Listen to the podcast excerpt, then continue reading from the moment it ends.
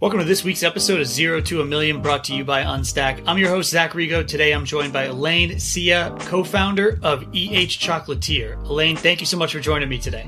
Oh, thanks for having me. So uh, excited to get the background of the story. I obviously um, we exchanged some emails about it. You you had met a friend years ago on Martha's Vineyard, which is where I vacation often and, and love to visit. Um, but take me through a bit of your background before you know founding uh, a chocolate business.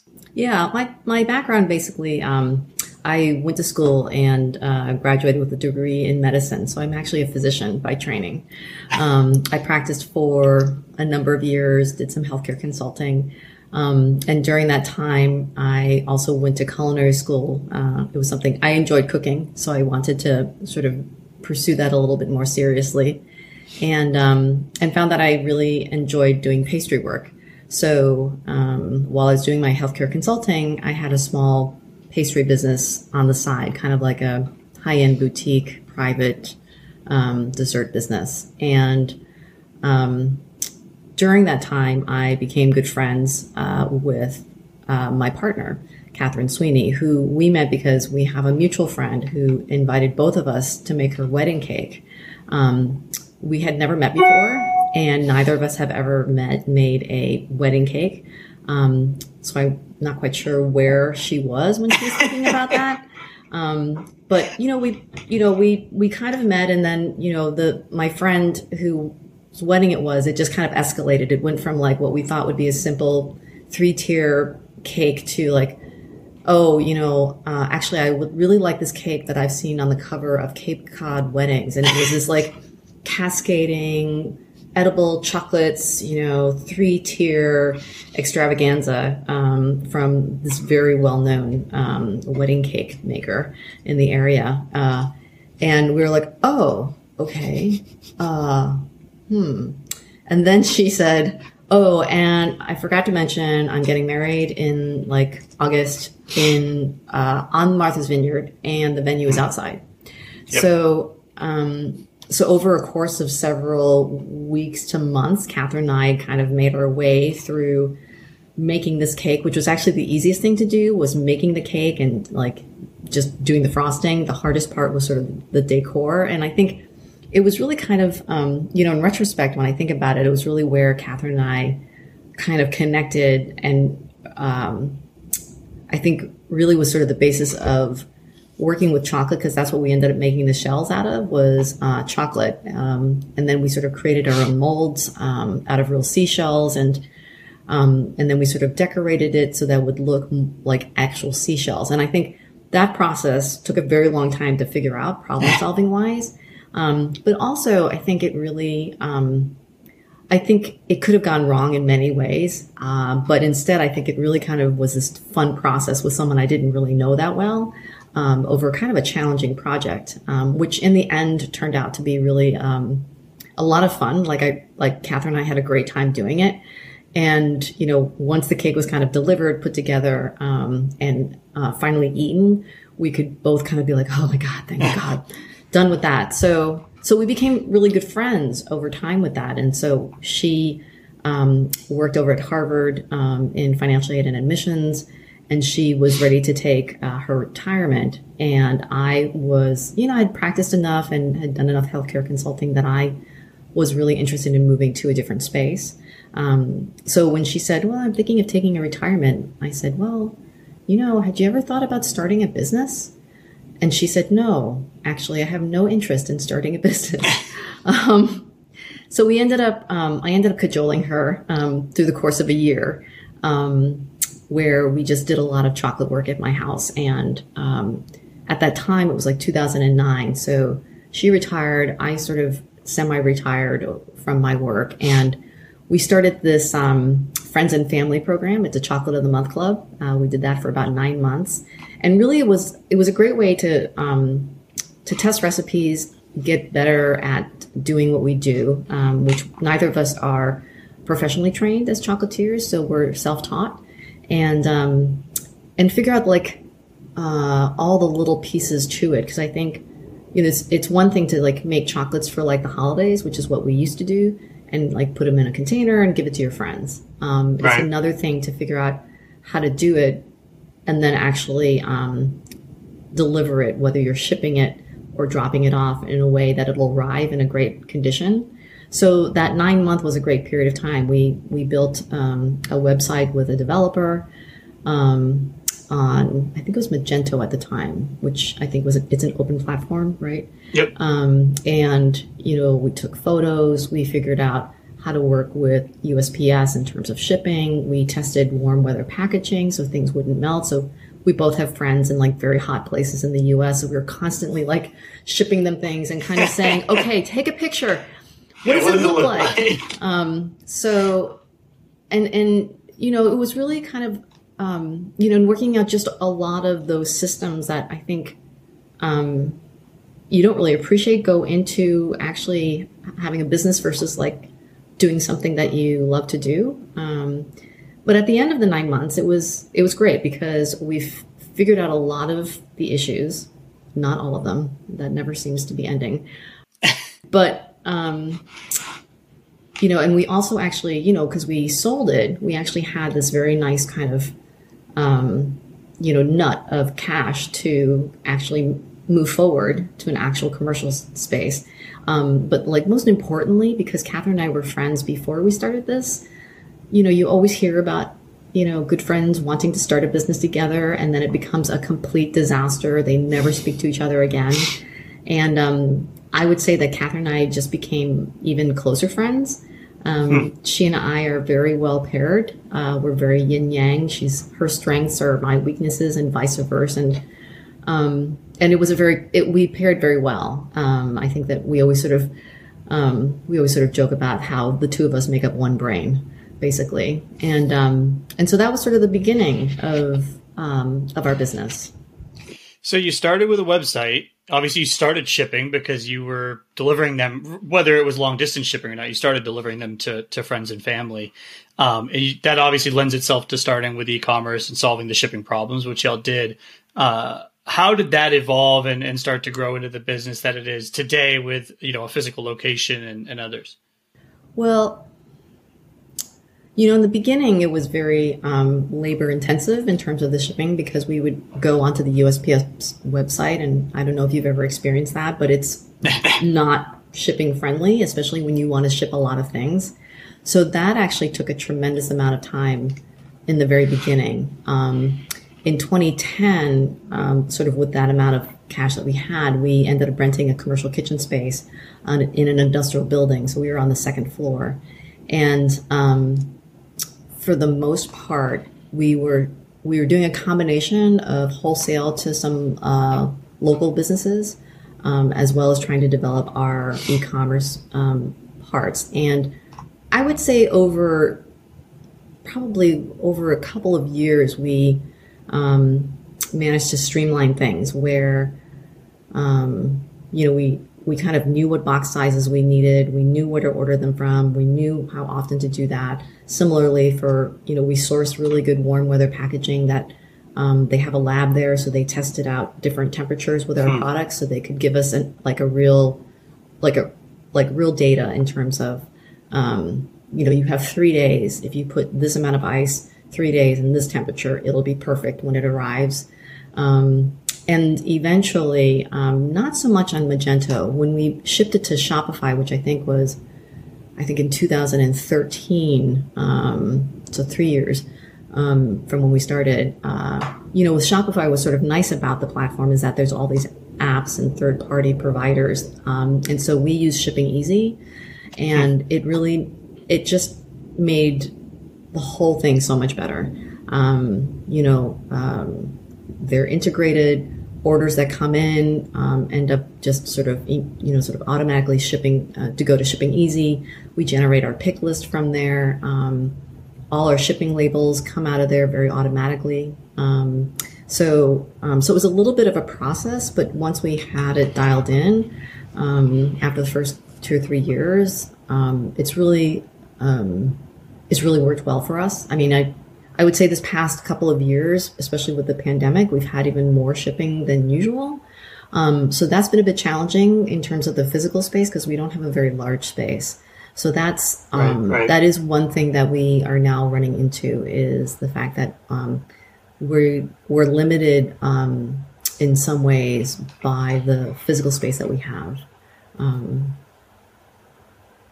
So, so in those early days, what was, and let's say we, you know, hey, we start with, we get on Shopify, we kind of get our systems in place to where we can scale, right? There's, there's some things that just aren't scalable early with any business, but you get it to a place where you feel like you can scale. What was really driving the demand for the business at that? And, and was it just word of mouth? Was there any marketing that was going into driving traffic to the website? Would love to hear a little bit about how y'all scaled earlier in the, in this in the business? Yeah, for us, what we found um, was a couple of things. So word of mouth. So from that initial group of friends and family, um, they um, provided us with quite a network. The second thing was we um, very early on um, did direct marketing in the sense by using newsletters. So we've always mm-hmm. used um, e-newsletters uh, for our customers, and I would say that that is in terms of marketing, that is the primary one that we use that's the most um, effective. Um, you know, we it it just um, you know our our list has grown over the years, um, and uh, and we we constantly use, we don't try to send too many to bombard people, but enough that people don't forget about us. Um, and honestly, press was really the other way that people found us. We've had a lot of, we've been really lucky. We've had really good press from the very beginning. Um, you know, we were in the New York Times for Best in Box. We were like, um, we've been in Food and Wine as like one of the top 50 chocolate shops in the US. We were voted like one of the top 10 chocolatiers in North America by Dessert Professional. So, you know, there's like photos. I mean, we've had a lot of like local press, like Best in Boston, several years. So, what we found that whenever we get a hit like that, it really expands our market. Um, people are just attracted to that kind of press, um, and um, and it is one of those things that once you get some press, um, you're now gaining attention. So then other people who are maybe in a larger geographic catchment will sort of see it, and then they'll pick you up. Um, so so I would say those are for us, the, the ones that seem to have the most direct um, effect, we, we've tried to, because we're not that large and um, it seemed like um, any kind of like Facebook ads, Google ads, that type of advertising really requires a, um, it requires a lot of work, I think, to do it properly um, and to do it effectively. Um, we've dallied a little bit in it, you know, and made some commitments of our budget to it. But I think our experience has been that it hasn't been that effective for us. I think for other people it has, but we just don't, we're just not large enough really to, um, really just not large enough to have anybody sort of on staff or even, um, and we're, we don't have enough in our budget to really kind of pay an outside service to do it for us properly. Um, so we we don't actually do that much digital advertising in those areas. And what is the uh, the newsletter? Take me through that. Is that just a consistent update of what's what's new in the business, new products, new designs, things of that nature? Like, I'd love to hear how you're keeping that that mailing list engaged. Yeah, um, because I do see this as a product like online and correct me if I'm wrong, but to me this seems like an event. Like I'm having a dinner party, I'm having a wedding, I'm having a you know 30th, 40th birthday party or something like I'm going to buy these like really beautiful design, you know, chocolates and display them or I'm walking down the street and I'm like, "Hey, I'm popping in here and grabbing some stuff," which is a different experience. Um, but would love to hear kind of how you're engaging with your audience through email. Yeah, so so it's interesting that you say that because I I think that um um, that sort of event kind of chocolate um, is a very small percentage of our business. Um, most of the people who come to us, whether they're sort of walking into the shop or they're coming to us online to order, they're just chocolate lovers. You know, they just they just love to eat chocolate, or they know people who love to eat chocolate, or they're like, I've had this great chocolate and I want you to try it. And so and and so with the newsletter, um, because chocolate um, is seasonal or can be seasonal, you know, we basically hit all the holidays. So, you know, every right. single major holiday, um, we have some sort of seasonal um, chocolate related to that. And what we do with the newsletter is it's sort of plotted out um, around, it sort of plots out around the holidays, um, in terms of like announcing the collection for like say the fall or for the holidays or for Hanukkah or for you know for Mother's Day. Um, usually gets sent out like a month in advance, and then we sort of tick off like you know at least once a week something's featured from that collection. Um, where we sort of talk about, you know, how it was made or like whose favorite it was or how you might think about giving it to someone. Um, and interspersed with that newsletter um, will be other things that are kind of happening. So we have you know, our newsletter list is broken out to like um, a general everybody list and a smaller local list. So the smaller local list might get more newsletters because they're on the general list and the local list. Mm. And so with the local list, they'll get things that we don't offer online because they don't ship well, um, or it's like a last minute thing the kitchen's making and I just want to kind of move it. Um, or we're having a pop up or some sort of event or like holiday stroll or you know, announcing that we've got our iced drinks are back on the menu. So that's um, so the local gets that part plus the bigger um, mailing list. The bigger mailing list is basically to everybody who has signed on, who you know will either ship or, like I said, locally might stop by, and those are they're around seasonals, and then they also will, um, you know, sometimes we'll add certain features to it depending on what's going on. Like if one of my chefs is giving a virtual class that's coming up, um, we'll add that in. If we, um, you know, if something kind of fun's happening, um, we'll add that in. If we're doing something, um, even if it's not seasonal, we, we have these things called MMBs um, or mini micro batches. So basically, it's a very sort of limited edition, maybe 50 units. And they'll go first to our VIP. We actually have a small VIP list. So those are the folks who purchase from us um, over a certain amount of dollars or over a certain amount of times every year. You know, we sort of assess it every year. Um, and those people will get first chance at the MMBs, so they get the email first, um, and they know that. And then, um, then like maybe 12 hours, 24 hours later, we release it to the general list. Um, and those typically go like I don't know, like in an hour. Um, I love that. Yeah. Two, two really interesting things you mentioned there that I've actually heard from a few in very different product lines too, but from a few merchants, um, you know, product launches or, or, you know, creating these experiences around a product, which is kind of what you mentioned with your VIP list. I love that you've created a community with the VIP list and you've also created a community with the classes, which is unique and something that not a lot of, of, you know, e-commerce stores are doing. I think you see that a lot in, in other spaces, but I think that's a great great experience for customer engagement and to get them really close to the product as well um, and, and, feel really connected to the business, which is key when you're a smaller business than maybe some of the other chocolate you know companies in the world. So that that's a, a really really cool experience, and I'd encourage anyone listening to this to actually start to think about how they might implement something similar. Mm-hmm. Yeah, we found that it's really, um, you know, when uh, if they haven't heard from us in a while, I feel like things kind of come to a little bit of a lull. Um, so for us, it's always about sort of making sure that we're engaging with them at least, at least on a weekly basis. We try to give them a little break in the summertime, the general list, because hmm. shipping in the summer is very hot. So, and most people are traveling and they're not really thinking chocolate. So the general list doesn't see us as much in the summer. The local list does. Um, but we, we always try to make sure that we're in touch with, um, with our folks. Love it. Elaine, where can everyone uh, learn more about EH Chocolatier and uh, and potentially sign up for one of these? Honestly, the Big Tasty looks amazing. I sent uh, Grant on a run to go buy some stuff already. So, where can everyone learn more about about the product and uh, and even visit you? Obviously, a lot of our listeners are in uh, Cambridge and the Boston area. Yeah, so you know you can always go to our website, which is ehchocolatier.com. Um, you know, we're on Instagram, Facebook, Twitter, I believe.